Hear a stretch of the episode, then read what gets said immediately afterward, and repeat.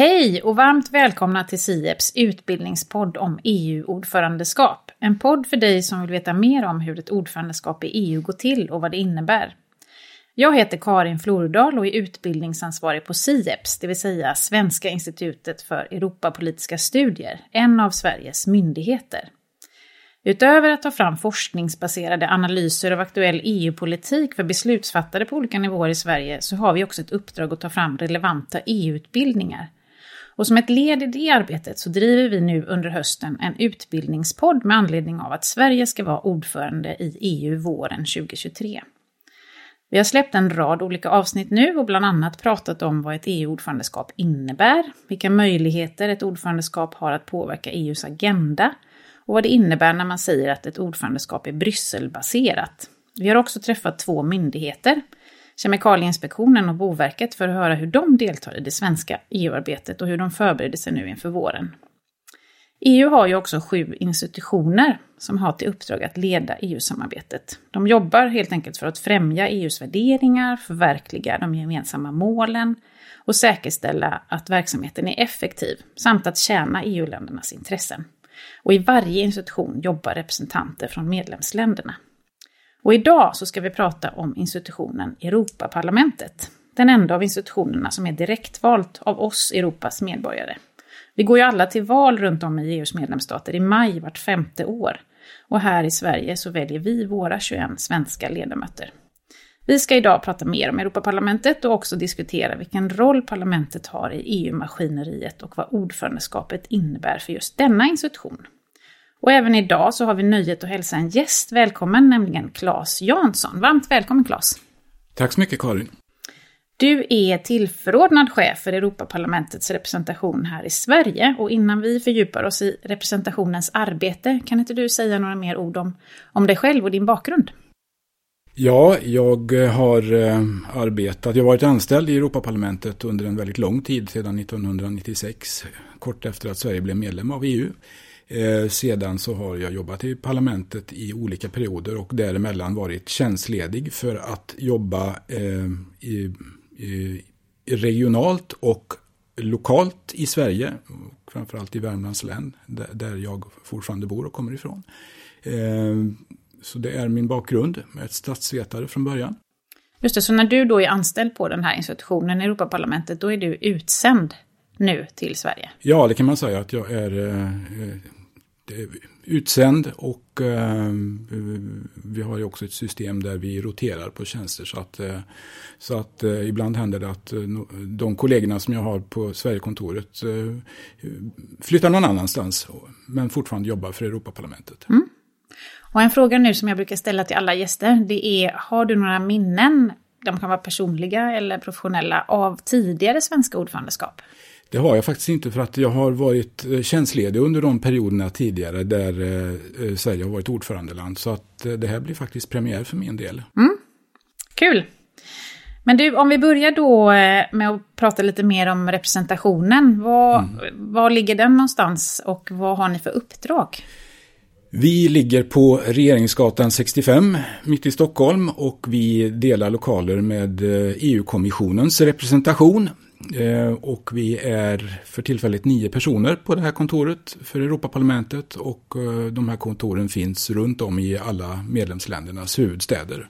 Och vi har ju samma uppdrag eh, oavsett vilket land vi är i och det, är, det handlar om att, att informera medborgarna i respektive land om att Europaparlamentet finns och vilken roll som Europaparlamentet spelar i, i EU-systemet. Och där vi ju är en av två beslutsfattare tillsammans med rådet. Så det är, den, eh, det är liksom den primära uppgiften.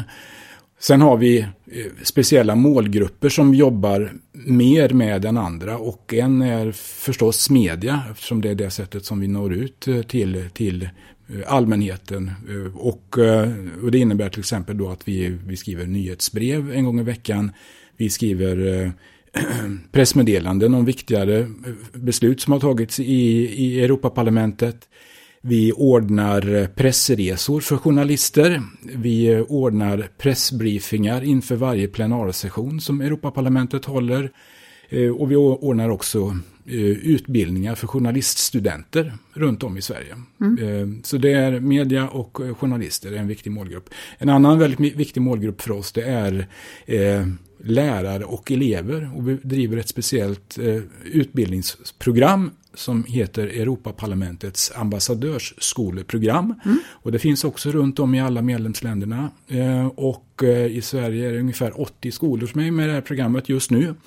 Och eh, det innebär att vi erbjuder lärare så kallade seniorambassadörer och deras elever juniorambassadörer utbildningar, en fördjupad utbildning i EU-kunskap kan man säga.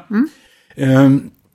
Vi har också ett tillsammansnätverk som det kallas och eh, som handlar om att vi riktar oss mot enskilda personer egentligen som, är, eh, som brinner för europeisk parlamentarisk demokrati. Mm.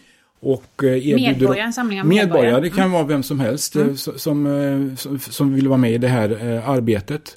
Och för dem erbjuder vi också eh, en del eh, utbildningar tillsammans, bland annat med, med SIEPS har vi gjort några gånger tidigare. Mm. Och vi, eh, vi, kan också erbjuda möten med de svenska Europaparlamentarikerna och en del annat. Mm. Och sen eh, har vi också en viktig målgrupp i de, det som vi kallar för intressenter, sådana Alltså det kan vara enskilda men det kan också vara eh, intresseorganisationer, myndigheter och andra som påverkas av EUs beslut. Och som också är med och påverkar vad som äger rum i Bryssel och Strasbourg. Och då ordnar vi ofta eh, alltså panelsamtal, debatter med, eh, med de här grupperna. Och sen har vi också ett antal europeiska värden kan man säga, eller Europaparlamentets värden som vi också jobbar med. Vi har till exempel det som kanske mest känt är det här Sacharovpriset för tankefrihet mm. som delas ut varje år. Och Där brukar vi också göra eh, någon aktivitet runt det här Sacharovpriset. Och i år är det ju det ukrainska folket som kommer att tilldelas det här priset. Och den formella prisceremonin äger rum i, i Strasbourg i mitten av december. Mm. Ja. Så det är några exempel på ja. vad vi gör. Mm. Och om vi då eh, fokuserar lite grann på Europaparlamentet och Europaparlamentets roll i EU-maskineriet. Kan vi mm. säga någonting om det? Vi har ju ett, i ett tidigare avsnitt pratat om kommissionen och vi ja. har också pratat om ministerrådets arbete. Och då är ju, just i lagstiftningsprocessen är ju parlamentet också en av de, den tredje viktiga ja. Det stämmer. Ja, det stämmer. Så att, och, och, det har ni ju säkert pratat om tidigare då, att det är, rent formellt så är det kommissionen som lägger fram förslag till EUs lagstiftning i form av direktiv och eh, förordningar. Men det är rådet tillsammans med Europaparlamentet som fattar de formella besluten. Eh, och eh, det innebär att alla förslag från kommissionen skickas till Europaparlamentet och där man då bereder de här lagförslagen. Ehm, och den här beredningen äger rum i de olika sakutskott som finns i Europaparlamentet. Mm. Ett 20-tal ständiga utskott som jobbar med olika frågor och där eh, alltså själva indelningen påminner till, hel, till en stor del om hur riksdagens utskott ser ut i Sverige. Mm. Skillnaden är dock att de här utskotten varierar i storlek mm. och det är också så att eh, en del utskott har mer av lagstiftningsärenden än andra mm. ärenden. Eh, och det man kan säga då är att när och det vanliga är att det är ett utskott som får ansvaret för ett ärende. Det är en klimatfråga till exempel så är det ju då alltid vårt utskott för miljö, och klimat och folkhälsa som får, ut, får det här ansvaret. Men inte sällan tillsammans med något annat, annat utskott. Det kan vara till exempel vara det utskottet som jobbar med industri och energifrågor. Mm. Eh, och sedan så utser man i utskottet en föredragande eller rapportör kallas det ibland, som mm. får i uppdrag att se till att ta fram ett betänkande med synpunkter på det förslaget som kommissionen har lagt. Och sedan så eh, ska det här betänkandet förankras i det här utskottet som ledamoten sitter i och sedan så ska det också förankras i det samlade parlamentet. Och det här är ju en ganska Eh, komplicerad historia förstås. Det handlar om att man ska eh, övertyga sina partikamrater i parlamentet och eh, partimotståndare i utskottet om att det här är ett att det man står för är en, ett bra synpunkter på kommissionens förslag. det kommer också förslag till ändringspunkter från andra ledamöter i det här utskottet. Till slut så diskuterar man och knådar ihop det här till en kompromiss och så, sedan så går det här ärendet upp då till det samlade parlamentet under en plenarsession i Strasbourg oftast. Mm. Där man då röstar om det här betänkandet och det ligger sen till grund då för det här beslutet om eh, för förhandlingar med rådet. Just det. Ja. Mm. Så, det, så där är det. Och, så att, eh, och motsvarande eh, process ungefär sker ju på rådets sida, även om det då är medlemsländerna som, som förbereder detta. Och sedan då så ska man mellan rådet och parlamentet komma fram till ett gemensamt beslut om hur det här ursprungliga förslaget från kommissionen ska se ut mm. och bli lagstiftning. Just det. Och, och, där vi var inne lite på att jämföra med riksdagen, det är ju det här med att man har föredragande i Europaparlamentet, det är en stor skillnad med men riksdagen där är det ju inte enskilda ledamöter som är ansvariga utan där är det ju partierna som är, står bakom, eller hur? Ja, och där är det ju då, om jag förstår rätt, så är det ju riksdagens eh, utskottspersonal, alltså sekretariatet i respektive utskott som skriver fram de här betänkandena som ligger till grund för det som utskottet beslutar om och sedan så ligger, ligger på kammarens bord i riksdagen. Det här är en annan modell och där, där, där den har inspiration från hur man arbetar på kontinenten. Så där är det här eh, uppdraget att vara eh, föredragande, det är ju viktigt. Det är ju, och är det ett tungt och viktigt ärende så är det väldigt hedrande. Och det innebär ju också att man, om man spelar sina kort väl, så kan man också sätta ett ganska stort personligt avtryck på EUs lagstiftning. Så det är en stor skillnad. En stor skillnad. Om vi nu ändå håller på att jämföra med svenska riksdagen, det här du sa att eh, utskotten är större i Europaparlamentet, det säger också någonting om att det är fler ledamöter som sitter där. Hur många ledamöter är det som sitter i Europaparlamentet? Ja, det är 705 ledamöter och, eh, och som du sa i början här då så har Sverige 21 av dessa ledamöter och eh, ju större landet är desto fler ledamöter förstås. Så att det största medlemslandet är Tyskland med 96 ledamöter tror jag för tillfället. Eh, och sedan är det, jag tror det är tre länder som har sex ledamöter var. Så att det är i det här spannet. Så att man kan säga att Sverige är något slags medelstort land i det här perspektivet. Då. Ja. Och nu har vi ju, jag nämnde i inledningen här att det är, vi går till val. Eh, alla länder röstar om sina, fram sina ledamöter till Europaparlamentet var femte år och nästa gång det är val är det ju eh, 2024. Men vi har ju haft ett svenskt val nu. Har det påverkat sammansättningen av den svenska delegationen? Ja, det påverkar ju inte mandatfördelningen på något sätt, utan den kopplingen finns inte, utan det här valet till Europaparlamentet är ju helt fristående från de nationella valen. Men eh, just nu då i det här fallet med, med det svenska riksdagsvalet eh, här i september så, så har det lett till att två eh, ledamöter som tidigare var Europaparlamentariker har lämnat för att ha blivit invalda i riksdagen. Så att Jytte Guteland från Socialdemokraterna har blivit riksdagsledamot och har ersatts av Karina Olsson och ehm, eh, Jessica Stegerud från Sverigedemokraterna har också blivit riksdagsledamot och ersatts av eh, Johan Nissinen. Så det är en, eh, där, två av de 21 har då förändrats som ett resultat av riksdagsvalet. Mm.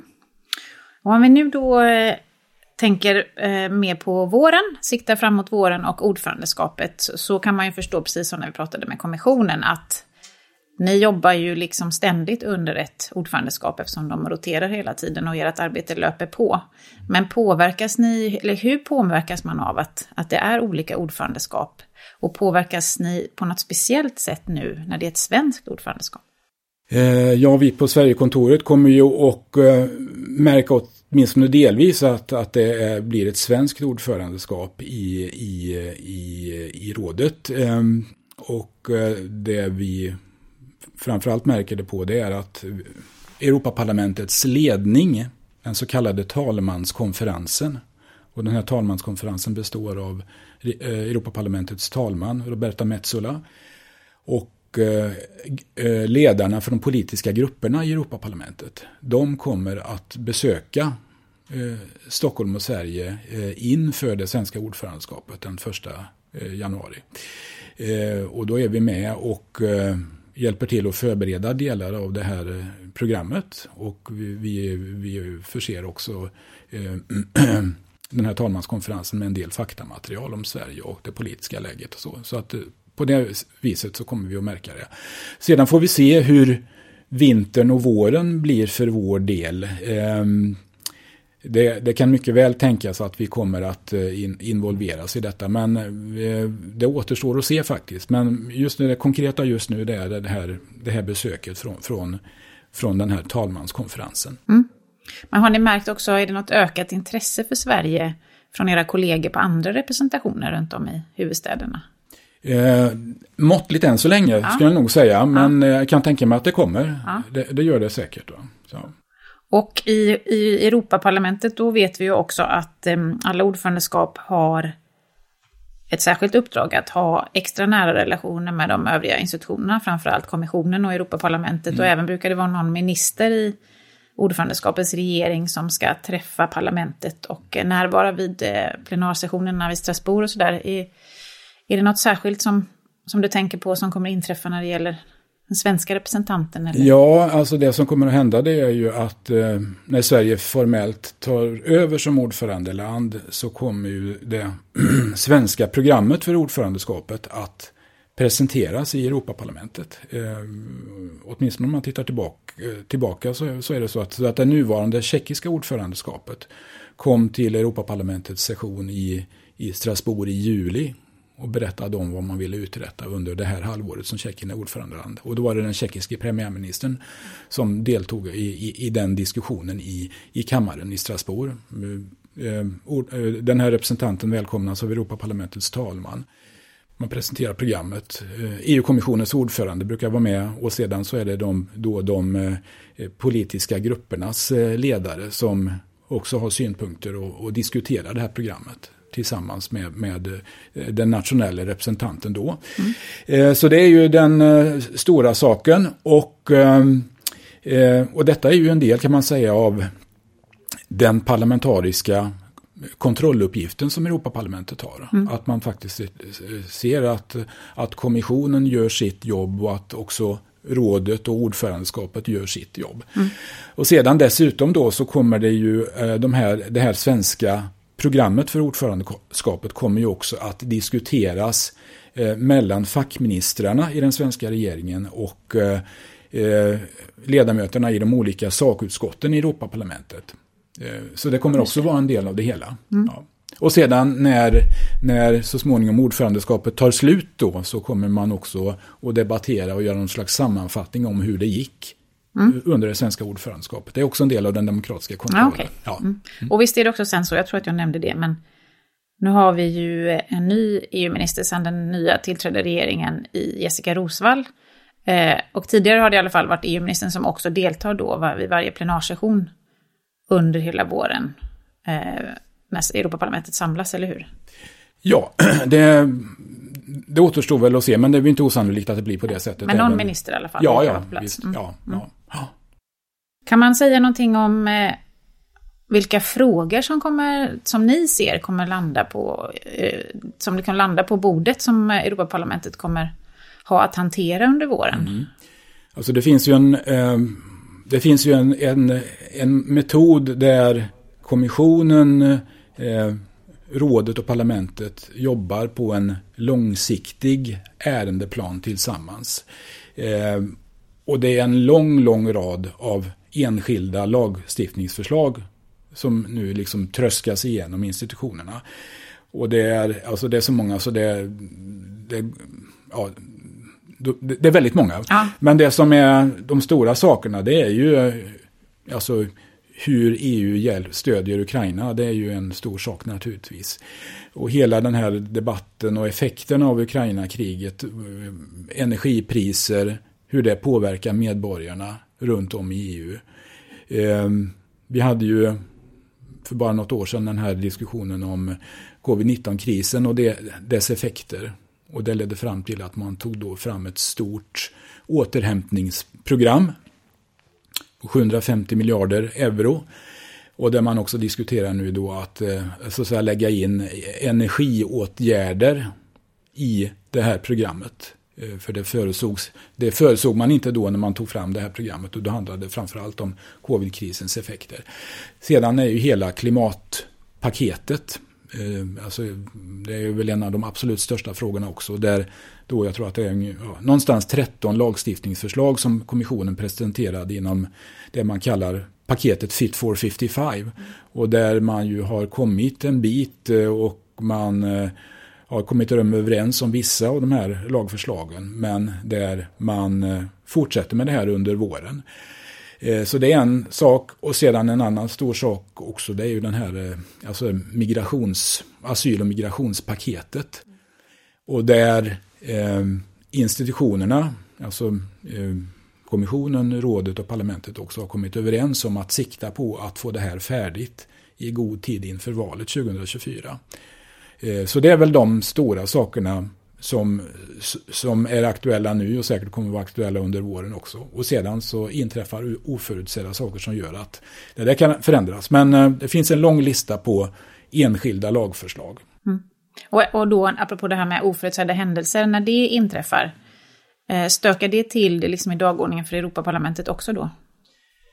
Ja, det gör det, men samtidigt så måste jag säga att det finns en eh, enorm förmåga till att vara flexibel. Men det bygger på att de tre institutionerna arbetar tillsammans då och liksom styr om skutan om det skulle behövas. Men, men jag tycker ändå att det har funkat. och vi såg ju faktiskt att eh, när covid-krisen slog till och det var lockdowns i många länder och sådär så funkade ju fortfarande det politiska arbetet på EU-nivå. Det var mm. inte så att eh, takten i, i och, beslutskraften minskade egentligen utan man lyckades att, hålla fast vid det. Så att eh, man ställde för, om. det verkar som att förmågan finns, ja absolut. Ja. Ja. Men du, och de här eh, frågorna som, eh, som kommer vara stora nu under våren, är det några svenskar som är föredragande i någon fråga eller har någon skuggrapport? Ja, eh, vet till exempel att eh, ehm, eh, Malin Björk från Vänsterpartiet är ansvarig för ett eh, av ärendena i den här asyl och migrationspakten mm. som diskuteras. Ehm, Jessica Polfjärd från Moderaterna har också ett av de ärenden som diskuteras och det handlar om ansvarsfördelningen mellan länderna i den del av klimatutsläppen som inte regleras genom det här speciella systemet för handel med utsläppsrätter. Och där man har kommit eh, ganska långt i den processen.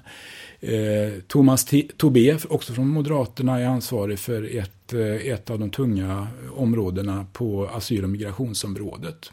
Så det finns flera sådana exempel, det gör det. Just det, och de övriga de deltar ju naturligtvis ja, via sina utskottsplatser. Ja, ja, precis. Och man kan ju också, det, då är det, det är några exempel på föredragande. Men mm. sen kan man ju också vara medföredragande eller skuggrapportör som det kallas i ett ärende. Och där mm. är det ju flera ledamöter som är, som är involverade i det arbetet också. Mm. Eh, ja, från de andra partigrupperna också. Mm. Vi har ju i podden haft ett särskilt avsnitt som handlar om triloger. Och där vet vi också eh, att det är ordförandelandet som leder ministerrådets delegation när man ska träffa parlamentet, kommissionen. Att det blir nu en svensk minister eller den svenska EU-ambassadören som leder eh, Eh, ministerrådet, har det någon särskild betydelse för Europaparlamentets delegation? Det tror jag egentligen inte, utan det, det, det, är, det är lite grann business as usual. Alltså det, det blir ett nytt ordförandeland. Eh, sedan möjlighet att det finns, eh, och det kan jag egentligen inte uttala mig om, om det finns eh, alltså olika för, förhandlingsmodeller beroende på vilket medlemsland det är. Men jag kan tänka mig att man gör ungefär på samma sätt. Och eh, i fallet med Europaparlamentet då, då är det den som är föredragande för ett ärende är ju med i den här förhandlingsdelegationen som, som diskuterar med rådet och också någon då av eh, Europaparlamentets vice ordföranden brukar också vara med och eh, ja, och, och, alla de involverade partigrupperna, partigrupperna är också med, då, med, med, med deras representanter. Eh, så att det tror jag inte blir någon större skillnad Nej. beroende på vilket medlems, medlemsland som är ordförande för tillfället. Nej. Du, en sista fråga. Du som nu ska få vara med om det första ordförandeskapet, då, är det något särskilt du ser fram emot med våren? Ja, alltså jag tror ju att eh, eh, intresset för frågor som diskuteras på EU-nivå kommer att bli större i Sverige under det här ordförandeskapet. Eh, jag tror ju att medierna kommer uppmärksamma det som regeringen gör eh, och eh, det kommer också att, eh, att eh, spela över på de frågorna som står på Europaparlamentets dagordning och eh, när svenska ministrar diskuterar med ledamöterna i Europaparlamentet. Så det tror jag. Det, det, och sen, sen är det klart att frågorna kommer lite närmare under en sån här ordförandeperiod. Och sedan får vi se, som jag sa tidigare, får vi se exakt vad det innebär för vår del. Men, mm. men jag tror att det kommer att märkas att, att EU kommer närmare under det här halvåret. Mm. Som vi ser fram emot. Det hoppas jag också. Varmt tack Claes Jansson från Europaparlamentets representation här i Sverige för att du var med oss i podden idag. Och tack också till alla er som har lyssnat. Vill ni veta mer om Europaparlamentet eller om EUs övriga institutioner så kika på den gemensamma hemsidan www.europa.eu. På återhörande!